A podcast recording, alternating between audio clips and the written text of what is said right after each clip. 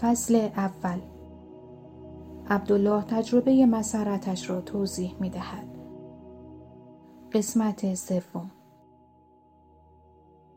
اگرچه روایت عبدالله از تجربه آسمان ششم فسیح و تحسین برانگیز است اما باید درک کرد که آنچه او تجربه کرده بود مطابق با کلام بابا از توصیف خارج است و فراتر از درک. به نقل از کتاب راه عشق از سخنان بابا که می‌گوید تلاش برای درک کردن چیزی که ذهن هرگز نمی‌تواند درک کند بیفایده است و تلاش برای بیان حالت والای روح با اصطلاحات و در قالب کلمات بیفایده تر. در ادامه بابا در مورد افزایش بیشتر آگاهی عبدالله میفرماید تمام آنچه می‌توان گفت توسط کسانی که آن را زندگی می کنند و آن حالت را تجربه می کنند گفته شده و گفته خواهد شد. وقتی خودی دروغین از بین برود خود حقیقی پدیدار می شود. که تولد حقیقی فقط می تواند به دنبال مرگ دروغ و غیر حقیقی باشد. و این مردن در خودمان مرگ واقعی است که پایان همه مرگ هاست و تنها راه زندگی ابدی است.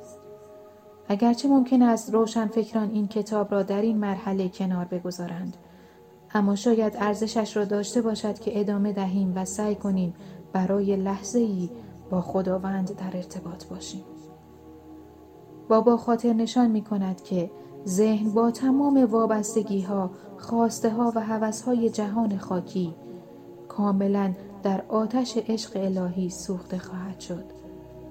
و سپس نفس حقیقی جاودان نامتناهی بیزوال و نادیدنی متجلی می شود. شکی نیست که آنچه عبدالله در دستیابی به آگاهی آسمان ششم تجربه کرد حالت مهم مانونش یا فنای ذهن است که بابا در طول زندگی خود بارها و بارها بر آن تاکید کرده است مانونش یا فنای من کاذب محدود بیچاره جاهل و مخرب با من حقیقی جایگزین خواهد شد که دارای دانش، عشق، قدرت، مسرت و شکوه بیکران و غیر قابل تغییر است. این حالت با شکوه از طریق مانونش است که کسرت می رود و وحدت می آید. جهل می رود و دانش می آید. محدودیت می رود و آزادی می آید. پاورقی بابا می‌گوید حالت نابود کردن ذهن برای رسیدن به وسال و شناخت خدا ضروری است.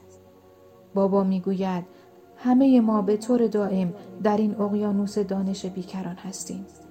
اما بی نهایت از آن نادانیم.